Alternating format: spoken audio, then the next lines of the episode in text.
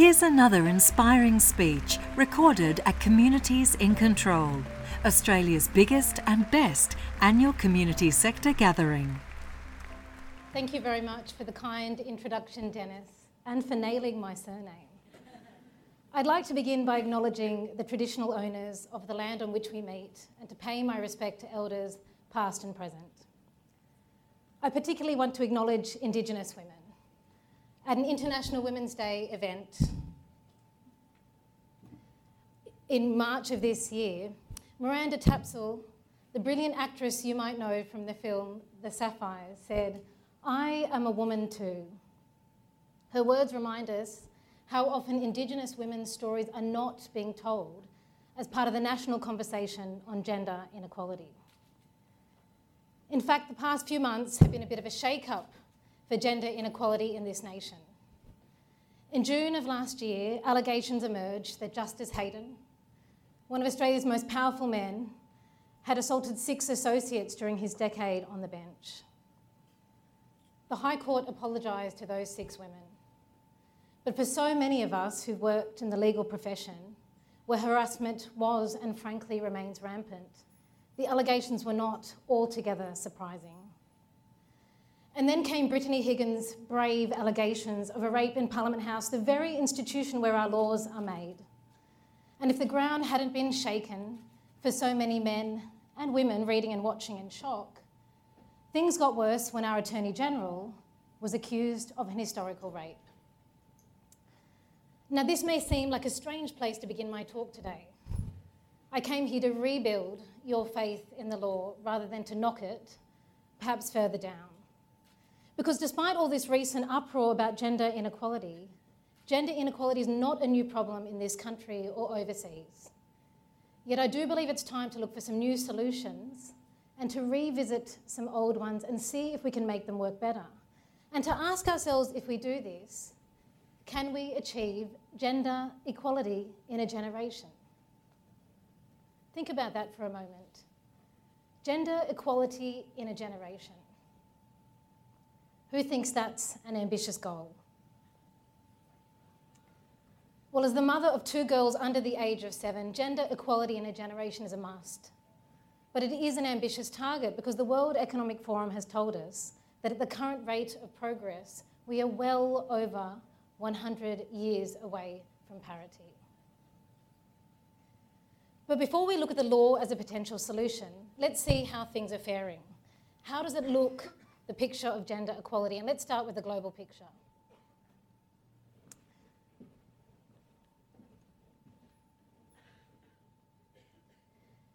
So in 1891, New Zealand was the first nation to guarantee women their right to vote. And today, women can vote in every single country around the world, with Saudi Arabia joining the ranks in 2015. In 1900, there was not a single woman member of parliament. In 2013, the World Bank reported that 21.77% of parliamentarians are women. But think about that for a moment. We're celebrating a situation where for every one woman, there's four men. We'll get to the Australian picture in a minute, but just to, so you know where we stand, in our House of Representatives, 31% are women currently. So that's less than one in three. In 2017, the One campaign reported that 130 million girls miss out on attending school every single day of the year. And while that's 130 million girls too many, we are actually closing the gender gap when it comes to education. And in fact, women are surpassing men in tertiary enrolment. And yet, COVID 19 shows us how quickly those gains can be lost. Just last year, 1.6 billion learners in 199 countries, including this one, were affected by school closures. Women's labour force participation still lags behind men's, around 50% compared to 76. And this is not just about the impact of women's lower participation on productivity, Think about women's lack of economic security from the minute they enter the workforce to the minute they leave. And in rich nations like our own, while 70% of women who are sexually active have access to some form of contraception, in Africa that's just 28%. So think about the unplanned pregnancies and the impact that has on girls' schooling and women's access to universities and work. Not to mention the right of women and girls to control what happens to their bodies in the first place. It is not all gloom and doom. Last year, Mumbai changed its traffic lights to be a bit more gender inclusive. And I'll leave you to mull over what difference you think that might make. So that's the global picture, but how do things look back home? How does Australia fare when it comes to gender equality? Well, Australia fell from a rank of 15th in 2006 to 44th in 2020 from the World Economic Forum's Global Gender Gap Index. This is the same institution telling us we're well over a century away from parity. So that's Laos in 43rd and Australia in 44th. Just a few weeks ago, at the end of March, the World Economic Forum released its 2021 data. Sadly, Australia fell to a rank of 50th, described as being sandwiched between Suriname and Georgia. Georgia, not the state in the US, Georgia, the country in Central Asia. And this is certainly not where we want to be. Now, it may come as no surprise to many in the room that Australia ranks behind Iceland, Finland, Norway, and Sweden, all of whom took the top four in 2020. But our rank of 50th puts us behind New Zealand, who moved up from six and bumped its way into top four. It puts us behind the Philippines in 17th, Albania 25th, Burundi 25th, Zimbabwe in 47th. Now, I'm sure many women in this room would prefer to be a woman in Australia than many of those other higher ranked countries. Yet, according to the Organisation for Economic Cooperation and Development, Australia is the 10th richest country in the world based on GDP per capita. And yet, we rank behind most of the other top 30 richest countries. What that means is that we fare particularly badly on gender equality when compared to countries with the same level of economic development as our own. So, the obvious question we need to be asking ourselves is what are we doing wrong? Where do our problems lie? Well, women's lack of participation in politics is a major part of the problem, and sadly, that may not be a situation changing in a hurry, given how unappealing a career in politics can be for women in this country. According to a survey by YouGov and Plan International, 73% of women aged 18 to 21 do not believe that women in politics in Australia are treated equally to men. That's 8 in 10 of women in the slightly higher age bracket, 22 to 25. So, 8 in 10 of the women who make up the current and future potential of women in politics don't believe that Australian women in politics are getting a fair go. How else are we getting it wrong? Well, the Australian Bureau of Statistics reported in 2017 that one in five Australian women will experience sexual violence in their lifetime. So, for every table of five women out there, that's one of you. Meanwhile, the Workplace Gender Equality Agency has reported that Australian women earn 21% less than men for the same work. Put another way, the Australian, Bureau, the Australian Human Rights Commission have told us that Australian women need to work an extra 56 days a year to earn the same pay as men for doing the same work. An extra 56 days a year. So, the obvious question we need to be asking ourselves is what can we do about this? And what do we need to be asking our leadership? So, I'm going to ask you to join with me, perhaps bear with me, as I explore the law as an underexplored solution. I'm an avid lover of the law. I made a barrister's briefcase out of cardboard for a year six library project. so I don't really need convincing that part of the solution to gender inequality lies with the law. But with the law so often failing Australian women, I wouldn't be surprised if many of you need more convincing. So maybe this story will help. Just under two years ago, what feels like a lot longer ago given our current ban on international travel, I was in Jakarta meeting with women's rights activists. And I met with one such activist who's been fighting for change in Indonesia for decades. Let's call her Melati. Now, I sat in Melati's office, and over the relentless noise of Jakarta traffic streaming through the window, Malati said to me, Ramona, Indonesia's law on domestic violence isn't working. The law provides a lower penalty where the woman who accuses a man of rape happens to be his wife. And what's more, many of the forms of violence Indonesian women experience are not captured by the law. Now, according to UNFPA, 4 in 10 Indonesian women will experience sexual, psychological, economic, or physical violence in their lifetime. And that was 1 in 6 just the year prior to that study. Now, we know statistics are murky in this area, but let me tell you, those statistics are not that far from our own.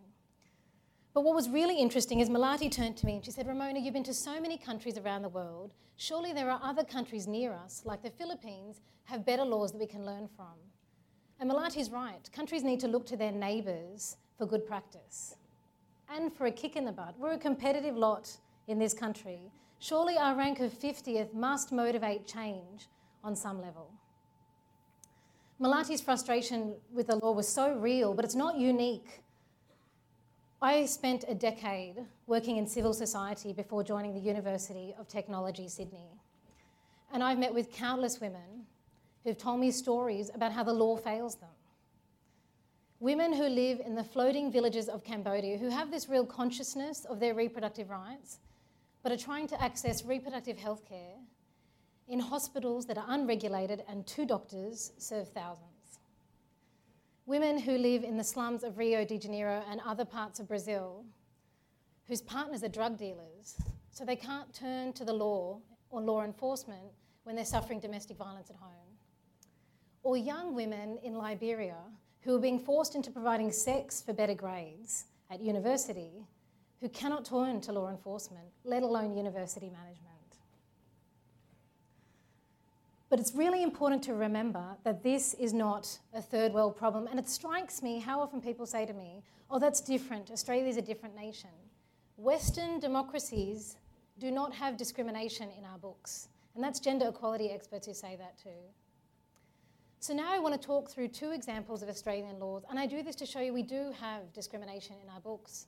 But I also do this so we can start to have a conversation about how we need to legislate differently if we're actually going to do something about gender inequality in this country. I'm going to talk a little bit about paid parental leave. So, unpaid leave was introduced into industrial awards in Australia around the 1970s. And then in 1999, the then Australian Human Rights and Equal Opportunity Commission, what we now call the Australian Human Rights Commission, issued the first ever report into pregnancy and pregnancy related discrimination. And they found that lack of access to maternity leave was affecting the decisions of families about whether to have children and how many. But this to me really struck me that one of the biggest findings of the report was the fact that lack of access to maternity leave was shaping family sizes rather than the violation of the rights of women in the first place. Australia was well behind the times. Remember, I'm still talking about unpaid parental leave, and we've been incredibly slow to introduce paid parental leave. So, the average number of weeks of paid leave among countries that make up the Organisation for Economic Cooperation and Development. Now, this is the 37 countries that are sometimes called the Club of Rich, that includes Australia. So, the average number of weeks in 1970 was 17 weeks. Australia only introduced paid maternity leave in a law that came into force in 2010.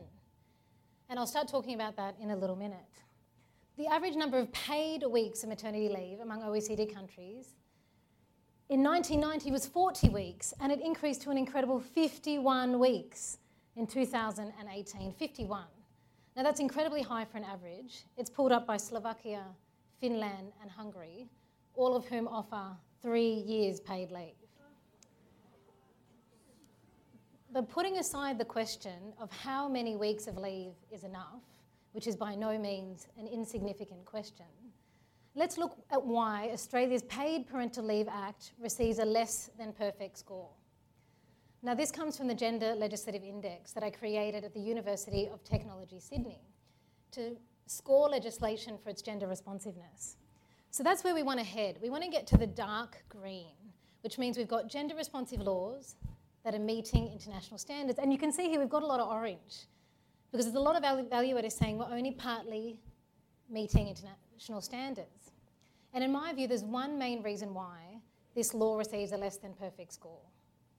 The law defines the primary carer as mostly mothers. So, this is the goal from Australia's Paid Parental Leave Act.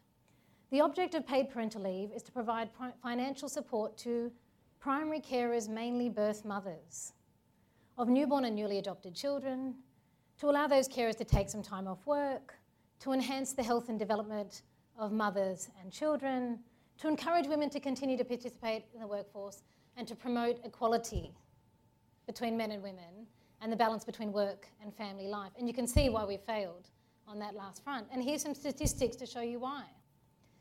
In 2017, according to the Australian Institute of Family Studies, 95% of primary carers were mothers, which means only one in 20 men are putting up their hands to be the primary carer. There's been a slight improvement. According to the Workplace Gender Equality Agency, 6.5% of primary carers were men from 2019 to 2020. So now we're looking at around 1 in 15. Men are not excluded from the Paid Parental Leave Act from accessing parental leave. They can become a secondary claimant, but only after the primary carer transfers it to them and only after they get through the loopholes that entails. You see, paid parental leave in Australia is income tested, and it's based on the income of who? On the mothers. And so if you have a high income earning mother, she's not entitled to paid parental leave, so she has nothing to transfer to her partner, no matter how low his income may be. Parliamentary Counsel draft our law, so when a minister tables a motion for a bill, it's the legal drafters who sit behind the scenes and turn that policy into legalese. You have to wonder what was on the men, perhaps some women, sitting at the table when they decided to draft into Australian law that primary carers would be mostly mothers. Was this a highly debated over provision, or did it naturally come to the minds of the men and women as they put pen to paper? In this country, fathers and partners are also entitled to leave in the Dad and Partner Pay Act that came into force in 2012. It entitles them to two weeks' leave. Not much. The OECD average in 2018 was 8.4 weeks for so called dad pay. We get two in this country. But that does put us ahead of some other countries like the UK that also offers two weeks but at a reduced rate. But at the end of the day, what do we have? We have 18 weeks of paid leave for primary carers and then two weeks for dads and partners. So no wonder 95% of primary carers are mothers. Because what does this law tell the fathers who want to put their hands up to be the primary carer when their wives won't turn to work or their partners return to work?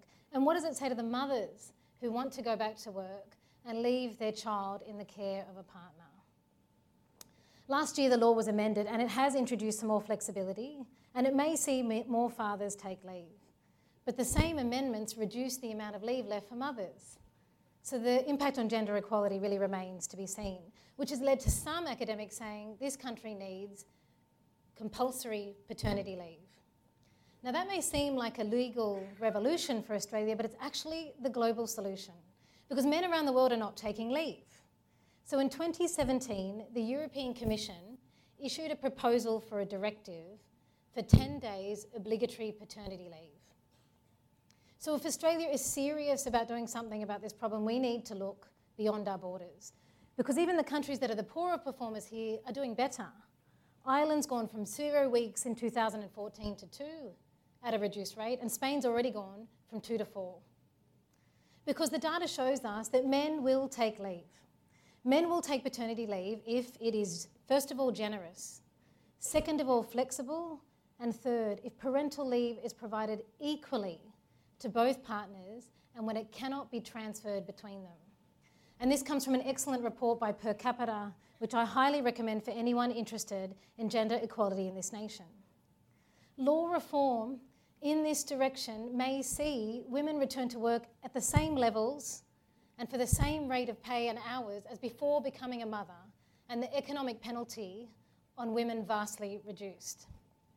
In fact, an equity economic study has recommended that the Australian government provides 12 months of paid parental leave to be equally shared between both partners. Now, we've just had the budget statement, you might be thinking, 12 months? How can we afford that? But it's not only affordable, but it will make us money. $116 billion to be precise, or 2.9% of GDP by 2050. And that's just from the estimated increased productivity from women returning to work. So it's not about trying to be Sweden, which I think may be so far removed from the realities of Australia, but it's about amending our laws and eradicating the gender discrimination facing both men and women that's built into our law at the moment. Although, for anyone who's interested, Sweden offers 480 days of leave, 60 of which are reserved for each partner, and both partners are entitled to joint care during the first 10 days after birth. I'm now going to switch up the conversation a little bit and I'm going to talk about an entirely different law. And I do this because it's easy to think, yeah, of course the law needs a gender perspective when we're talking about something like paid parental leave and shared care between men and women. But what underpins all of my research is that every piece of legislation we enact must have a gender perspective. So I'm going to talk a little bit about modern slavery. So this is from the cover of my 2015-2016 book, Sex, Slavery and the Trafficked Woman, Myths and Misconceptions about Trafficking and its Victims. So my book is about trying to dispel myths about slavery. Because slavery, at the end of the day, is about migration gone wrong. When workers are not paid or underpaid or face conditions vastly different from what they agreed. It's about when what might have begun as a highly voluntary situation ends up in very, very involuntary conditions. So in 2018, Australia enacted the Modern Slavery Act. It's actually a really terrible name for a law that's really trying to reduce or eradicate, ideally, exploitation in supply chains. So you have parent companies that say, okay, we can see what's happening in our own parent company, but we can't possibly know what's happening in the supply chain. And the Modern Slavery Act says, well, actually, you're not, you, you can't get away with that anymore. You're required to know by conducting due diligence and finding out is there exploitation in my supply chain. Now, supply chain exploitation is highly gendered, and I'll explain what I mean by that. This new law regulates businesses, garment sector businesses, like ASOS, Mighty Good Group, Outland Denim, Marks & Spencer, all of which have registered companies in Australia. Now, we know women dominate the garment sector in countries like Cambodia and Bangladesh. And we know men dominate certain sectors like fishing, and construction. So you would think that Australia's Modern Slavery Act would adopt a gender perspective, but it's entirely gender neutral, what I actually call gender blind. It doesn't require companies to conduct gender sensitive due diligence, which is really just a fancy way of saying finding out whether men and women experience exploitation in similar or dissimilar ways. It doesn't note the higher vulnerability facing women to sexual harassment in the workplace and barriers to union representation and union leadership, which we know is a problem in these countries. So while it requires companies to report on potential exploitation, it doesn't actually require them to find out who is at risk. Men, women, people of a particular age or country of origin, because it doesn't require them to disaggregate at all. So on the one hand, we have laws like the Modern Slavery Act that ignore gender altogether, and we have laws like the Paid Parental Leave which reinforce gender stereotypes. And so the obvious question we need to be asking ourselves is what can we do about it? How do we enact legislation that works for women? Now, this question prompted me to develop the Gender Legislative Index in the first place. So I referred to my evaluation of the Paid Parental Leave Act before. Well, 134 laws have been evaluated from four countries Australia and three countries in Asia the Philippines, Indonesia, and Sri Lanka.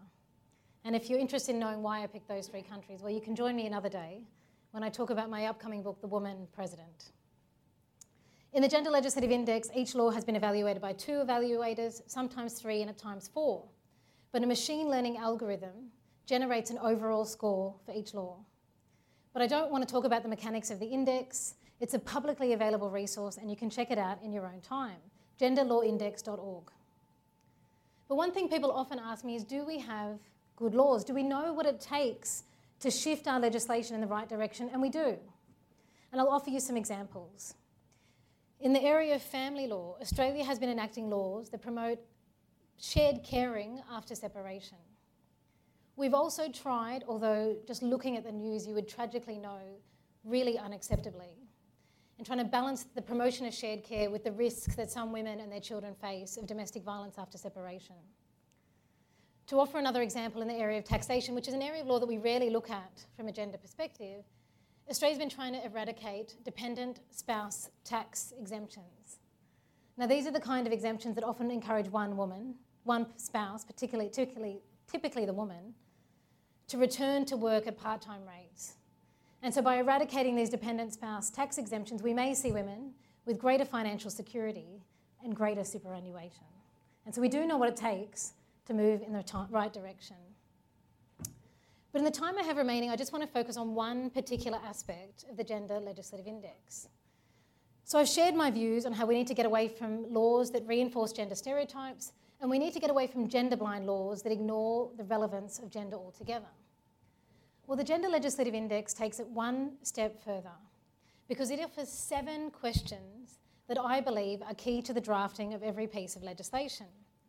But it's not just me who thinks so. These seven questions come from international law, or specifically the Convention on the Elimination of All Forms of Discrimination Against Women a human rights treaty that Australia signed up to back in 1983. And while the grit and grime of New York seems very far away from us now, in my view, failure to implement international law is one of the reasons why our laws are not working as well as they should in advancing women's rights in this country. Not to mention, Australia's very own Natasha Stott Despoja was just elected to sit on the committee that monitors that human rights treaty, the second ever Australian woman to be in such a position. So I combed through international law and categorised and subcategorised to come up with the seven questions that I believe are key to the drafting of every law. But it's not that these questions are only relevant to the law, and I hope you can see their value because they really are about women's everyday lives and the discrimination and barriers women face. It's also not about suggesting that these questions are not relevant for men or for people who don't identify as men or women. It's about asking who in our society is discriminated against and what the law can do to fix this. It's about looking at years or decades of discrimination against women and asking whether the law can be rewritten differently to correct that inequality.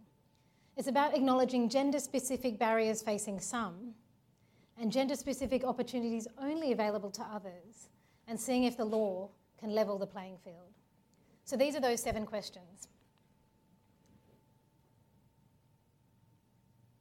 Does the law guarantee access to non discriminatory and accessible, affordable, acceptable services?